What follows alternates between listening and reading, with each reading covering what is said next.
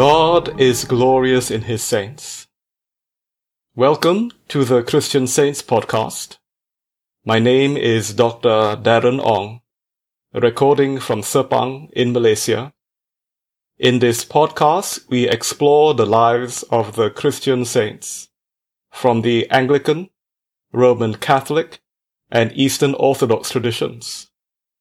Today, we commemorate Saint Ini Kopuria, founder of the Melanesian Brotherhood. The Melanesian Brotherhood was a Anglican religious order, similar in some ways to the Franciscan or Jesuit orders of the Roman Catholic Church. Melanesia is a chain of islands in the South Pacific, today including the nations of Fiji, Vanuatu, the Solomon Islands, and Papua New Guinea. This was an area of the world where the British Empire had a lot of influence, and Anglican missionaries were particularly active there in the early 20th century. In 1932, the Archbishop of Canterbury described the work of the church in Melanesia as the most romantic and the most adventurous of all the missions of the church. Saint Ini Kopuria was born in this environment on the island of Guadalcanal, which was then part of the British Solomon Islands Protectorate. Here is an account of his early life from Margaret Lycett's book, Brothers, the story of the native brotherhood of Melanesia. Ini Kopuria, the first elder brother, was born near Maravovo on the island of Guadalcanal in the Solomons group soon after the beginning of the present century. Guadalcanal is a large island, more easily accessible than some, and therefore he was influenced to a peculiar degree by the forces shaping Melanesian history. He came under Christian influence early, for while quite a child, he was baptized at Maravovo from a small school for boys to which he belonged. The Ini of these and later school days has been described as a very undersized, narrow chested, high shouldered child who never seemed to grow any bigger, with a queer, old fashioned voice, and a voice that was seldom silent for long. There seems, however, to have been something very attractive about him and first at St. Michael's, Pamua, and then at Norfolk Island, to which he went from the village school. He was a general favorite, probably not escaping unscathed the temptations inherent in such a privileged position. He seems to have been intelligent, interested in his work, and eager to enter into the varied activities life provided. There is evidence that he possessed depth of personality, a thoughtful disposition, and something of the stuff from which martyrs are made, mixed up with an almost ludicrous sense of childish self importance, which, in a less healthy nature, or with injudicious treatment, might have led to priggishness. The story is told of how Ini once made a vow to keep silence during Lent. On Ash Wednesday after chapel, he presented himself, contrary to rules, on the veranda, offering in self conscious silence to the white teacher a letter which must have given him tremendous gratification to write. This explained the nature and strictness of his Lenten vow and asked that he might be excused repetition and questioning in school during the Lenten season, so that he might not be tempted to break it. Probably at bottom there was a pure motive and real desire to give up something that he dearly loved, but a popular little boy could not fail also to find certain satisfaction in the stir such conduct would cause. Another characteristic prominent in the Ini of later days, is evident in the sequel. The willpower which, consecrated and directed, has carried him through many difficulties and dangers since his new work began. The situation was explained to the bishop, who showed Ini the unwisdom of such conduct, suggested methods better because less inconvenient to others of showing his love for and desire to serve God, and release him from the vow. But in vain, Ini refused to speak, and for three days he held out. It might have been obstinacy, but while obstinacy selfishly applied becomes weakness, placed on a solid foundation of love and service, it can become a driving power, capable of resisting or overcoming great obstacles and heavy odds. Certainly, here was a boy who would stand out among his fellows and would probably not tread the ordinary path.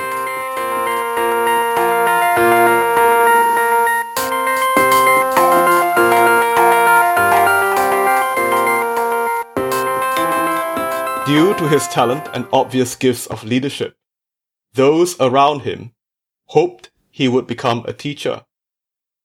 And he surprised them by deciding to be a policeman instead. Ini was not really happy with his time in the police force, but still stood out for his dedication to duty, eventually rising to the rank of sergeant. We hear again from Margaret Lycett's book. Ini disappointed all those who had set such high hopes on him by enlisting in the native armed constabulary. Yet looking back now in the light of what was to follow, it is hard to say that his step was not the right one. Would St. Paul have been the father of so many churches, had he not first been the fierce persecutor of the Christ? Would St. Francis have reached such heights of love and compassion had he not first shrunk from sight of a leper? Would Ini Kopuria have become the man he is and have been enabled to have such wide vision, in particular to see the needs of Melanesians, detribalized by plantation life and government service, had he not himself served in the native police force?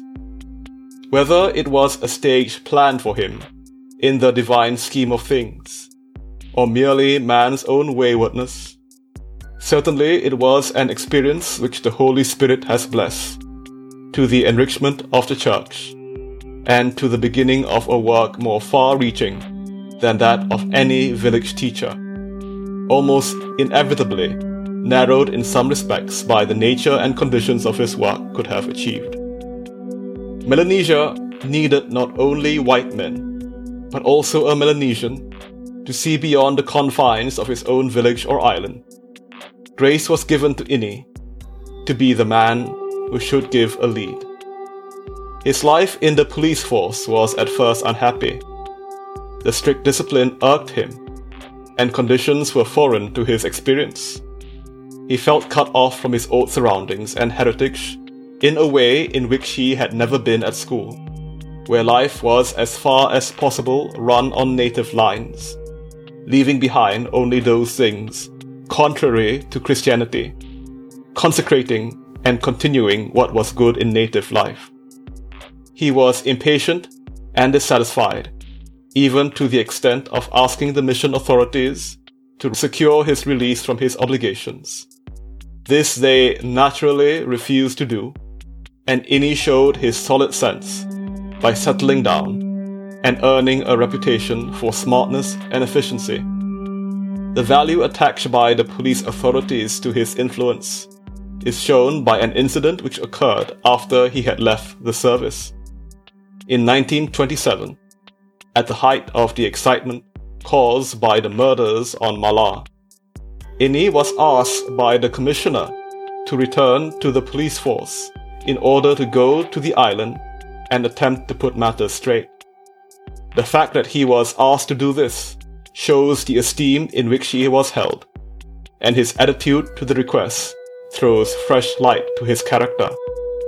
He explained that he was no longer his own master and must consult the bishop. To the warden of the college at Siota, however, he explained himself more clearly.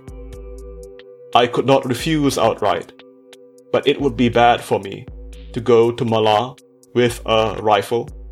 I shall probably want to go later with the gospel.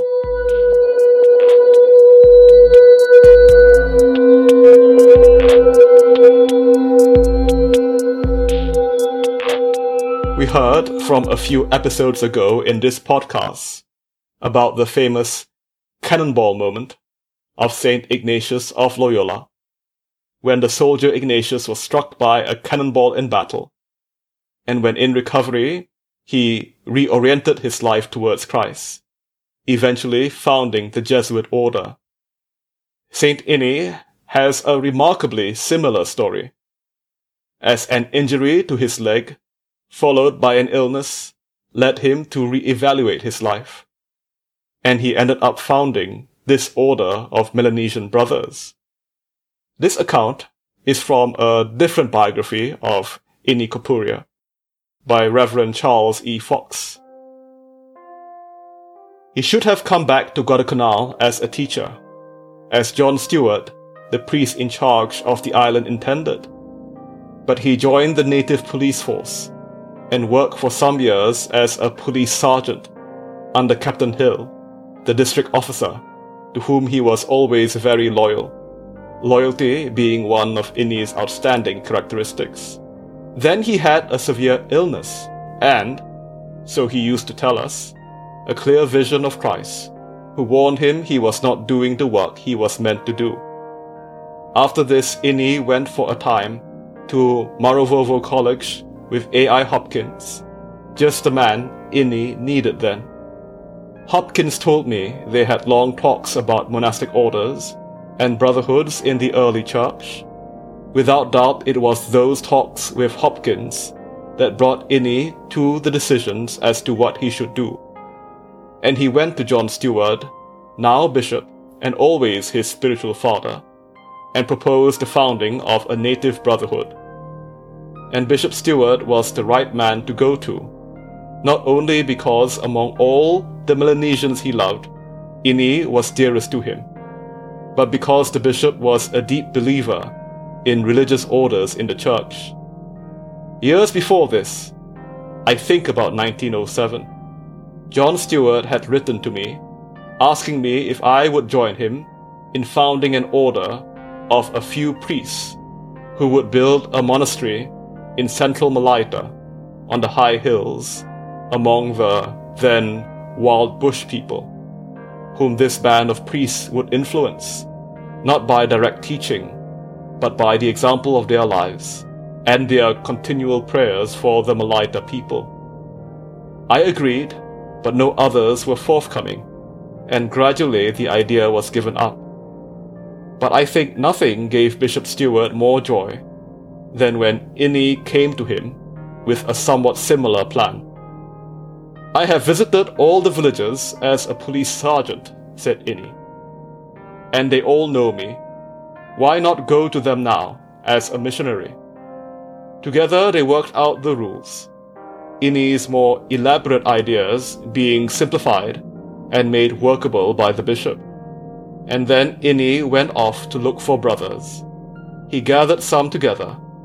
On St. Simon and St. Jude's Day, 1925, on his own land at Tabalia, which he gave to the mission.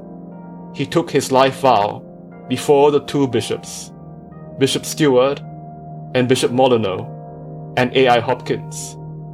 The brotherhood began.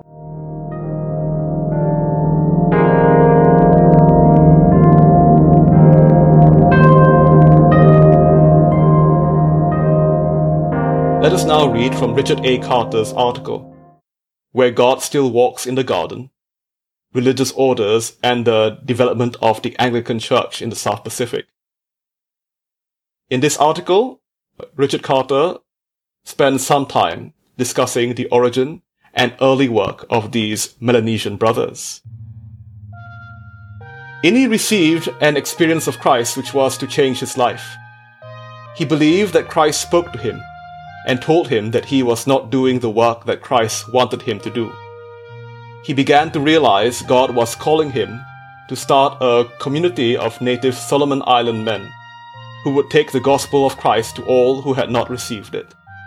Much of the population of the Solomon Islands lived on remote islands, villages high up in the hills, and bush or coastal villages with no easy access either by sea or by land.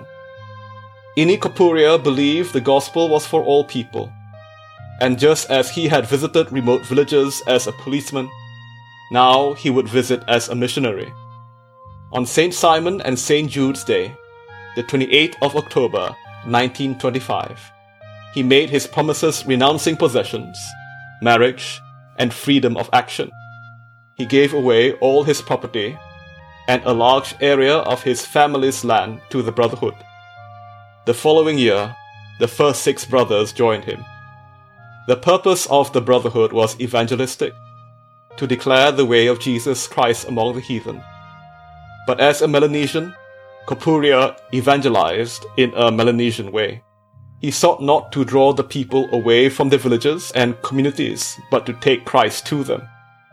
The coming of Christ should not go hand in hand with the invasion of a foreign culture and individualistic concept of personal salvation without consideration for one's own people. This was the kind of mission the first bishop and martyr of Melanesia, John Coleridge Patteson, had envisioned. Fifty years before, he had written that his aim was not to make English Christians in white men's clothes, but Melanesian Christians the secret of these islands is to live together as equals. Let them know that you are not divided from them. The Melanesian Brotherhood did and continues to do just that. Arriving in often hostile villages, they aim to share the life of people in all things. There would be no forced conversion. It was not long before their reputation began to grow. These brothers were prepared to come and stay they were not frightened of devils and ancestral spirits.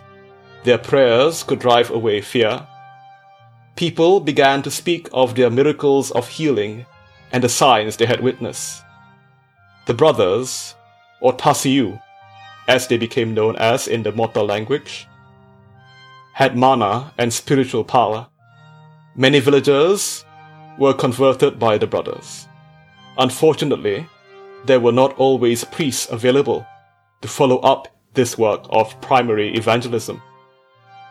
Today, this community of the Melanesian Brotherhood is still very much loved and respected by the people. In a very real sense, it belongs to them, to Melanesia. Ini Kopuria was a Melanesian of whom Melanesians are proud, and in many of the villages throughout the Solomon Islands, you will find men who had been brothers in their youth, and now whose children have become brothers. They receive three years training as a novice before they are selected by the brothers for admission. While brothers, they must take a promise of poverty, chastity, and obedience, but these are temporary vows which can be renewed. Kopuria believed that after five years' service, a man should be free to return to his community and start a family if that was his calling.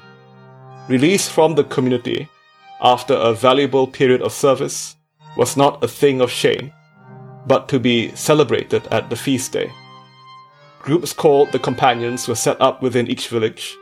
Their work was to support the Brotherhood through prayer and material support, and to follow up the ministry of the brothers when the brothers moved on to the next village.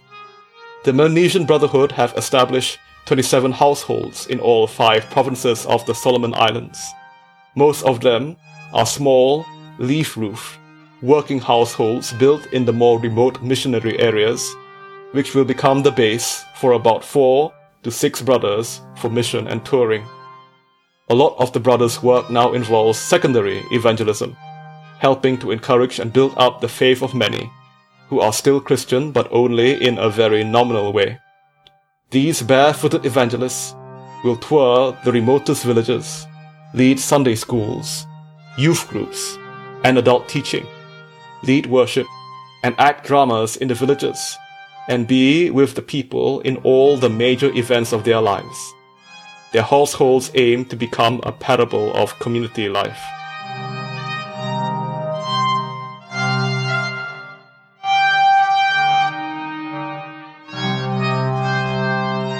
Here is another account of the missionary work of the Melanesian brothers. In a book called Spearhead, the story of the Melanesian Brotherhood by Father Brian MacDonald Milne, a former chaplain and tutor of the Brotherhood. With a knapsack on their backs containing their prayer book, Bible, and a few other essential things, they were ready for action anywhere. They usually carried a walking stick, which was sometimes used in the casting out of evil spirits from places or people, and sometimes a native umbrella to shield them from the downpours of rain they frequently encountered. When they went into a new area on tour, they were wholly dependent on the goodwill of the people for their food and lodging. And when these were denied, they had to seek for food in the bush, and sometimes make shelters for themselves outside villages until the people would let them come in. In this way, they deliberately followed the example of Jesus and the apostles when they set out to proclaim their message in Palestine. Usually, they had no money at all and did not need it. The methods of the brothers were worked out by Ini, partly through his experience in the police, working in the bush, and partly through the practical experience of the brothers themselves as they did the work. They never imposed themselves they went from place to place, explaining their purpose in coming and proclaiming their messages to whoever would listen. But they only remained in a village if they were invited to do so. Sometimes they would visit a place a number of times before such an invitation was given by the chief. Often, invitations were received from villages which they had not visited, but which had heard about their work and were eager or curious to hear their message. They only stayed where they were welcome, and as soon as possible, they tried to make themselves self supporting. If the people gave them a piece of land for a garden, or they worked with the people in their gardens to show that they had come not to impose themselves upon the people, or to be fed without working at, as well. This approach made them very popular and was sometimes contrasted with that of the native clergy or the white people who were considered as people of status and therefore less approachable. The brothers were loved as well as respected. They made no claims to formal education, although some of them were well schooled by the standards of the day, and had at first very little training, but their effectiveness arose from their identification with and respect for the people, the simplicity of their message and their whole approach, and the way in which they lived the gospel as well as preached it. As in the Gospels, they went out two by two, never alone, and as far as possible, brothers from different islands went together. This in itself was a symbol of love, because rivalries between islands were still strong, and people from other islands or districts would not normally risk going into the bush with people who in the past might have been traditional enemies. As people became receptive, so the brothers began to give them simple teaching.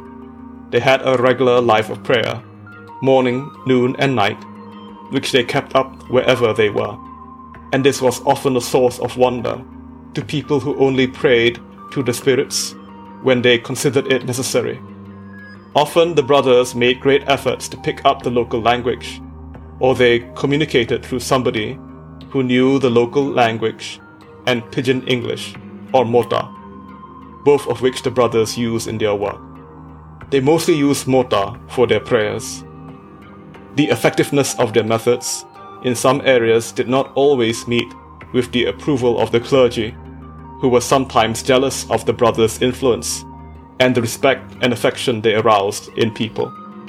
Through them, however, new methods of evangelism gradually came to be adopted throughout the church in Melanesia.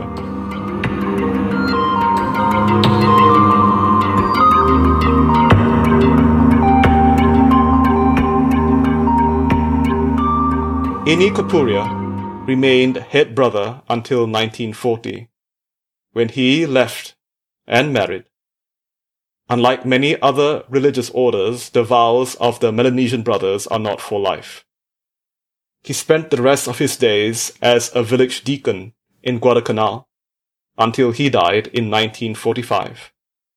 He is commemorated on June the 6th in the Anglican Church's calendar of saints.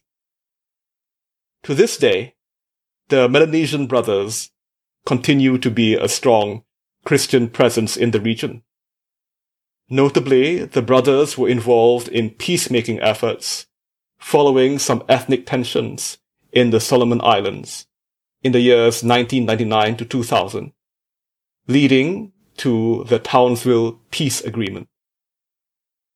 In 2003, seven of the brothers were murdered by a rebel leader who was unhappy with the peace deal. These seven are recognized as martyrs by the Anglican Church, and they are commemorated on April 24th in the Anglican calendar of saints. On the 20th of February 2004, the Prime Minister of Fiji, Laisenia Qarase, presented the Brotherhood with the first prize in the regional category of the Fourth Pacific Human Rights Awards for its sacrifice above the call of duty to protect the vulnerable and build peace and security in the Solomon Islands during the civil conflict and post-conflict reconstruction. Thanks for listening to this episode of the Christian Saints podcast. Look for the Christian Saints podcast page on Facebook or Instagram, or find us on Twitter at podcast underscore saints. All music in this episode was composed by my good friend, James John Marks of Generative Sounds. Please check out his music at generativesoundsjjm.bandcamp.com. Let us end with the Anglican Collect Prayer for Saint Ini Kopuria. Loving God, we bless your name for the witness of Ini Kopuria, founder of the Melanesian Brotherhood. Open our eyes that we, with these Anglican brothers, may establish peace and hope in service to others, for the sake of Jesus Christ, who with you and the Holy Spirit lives and reigns, one God, forever and ever. Amen.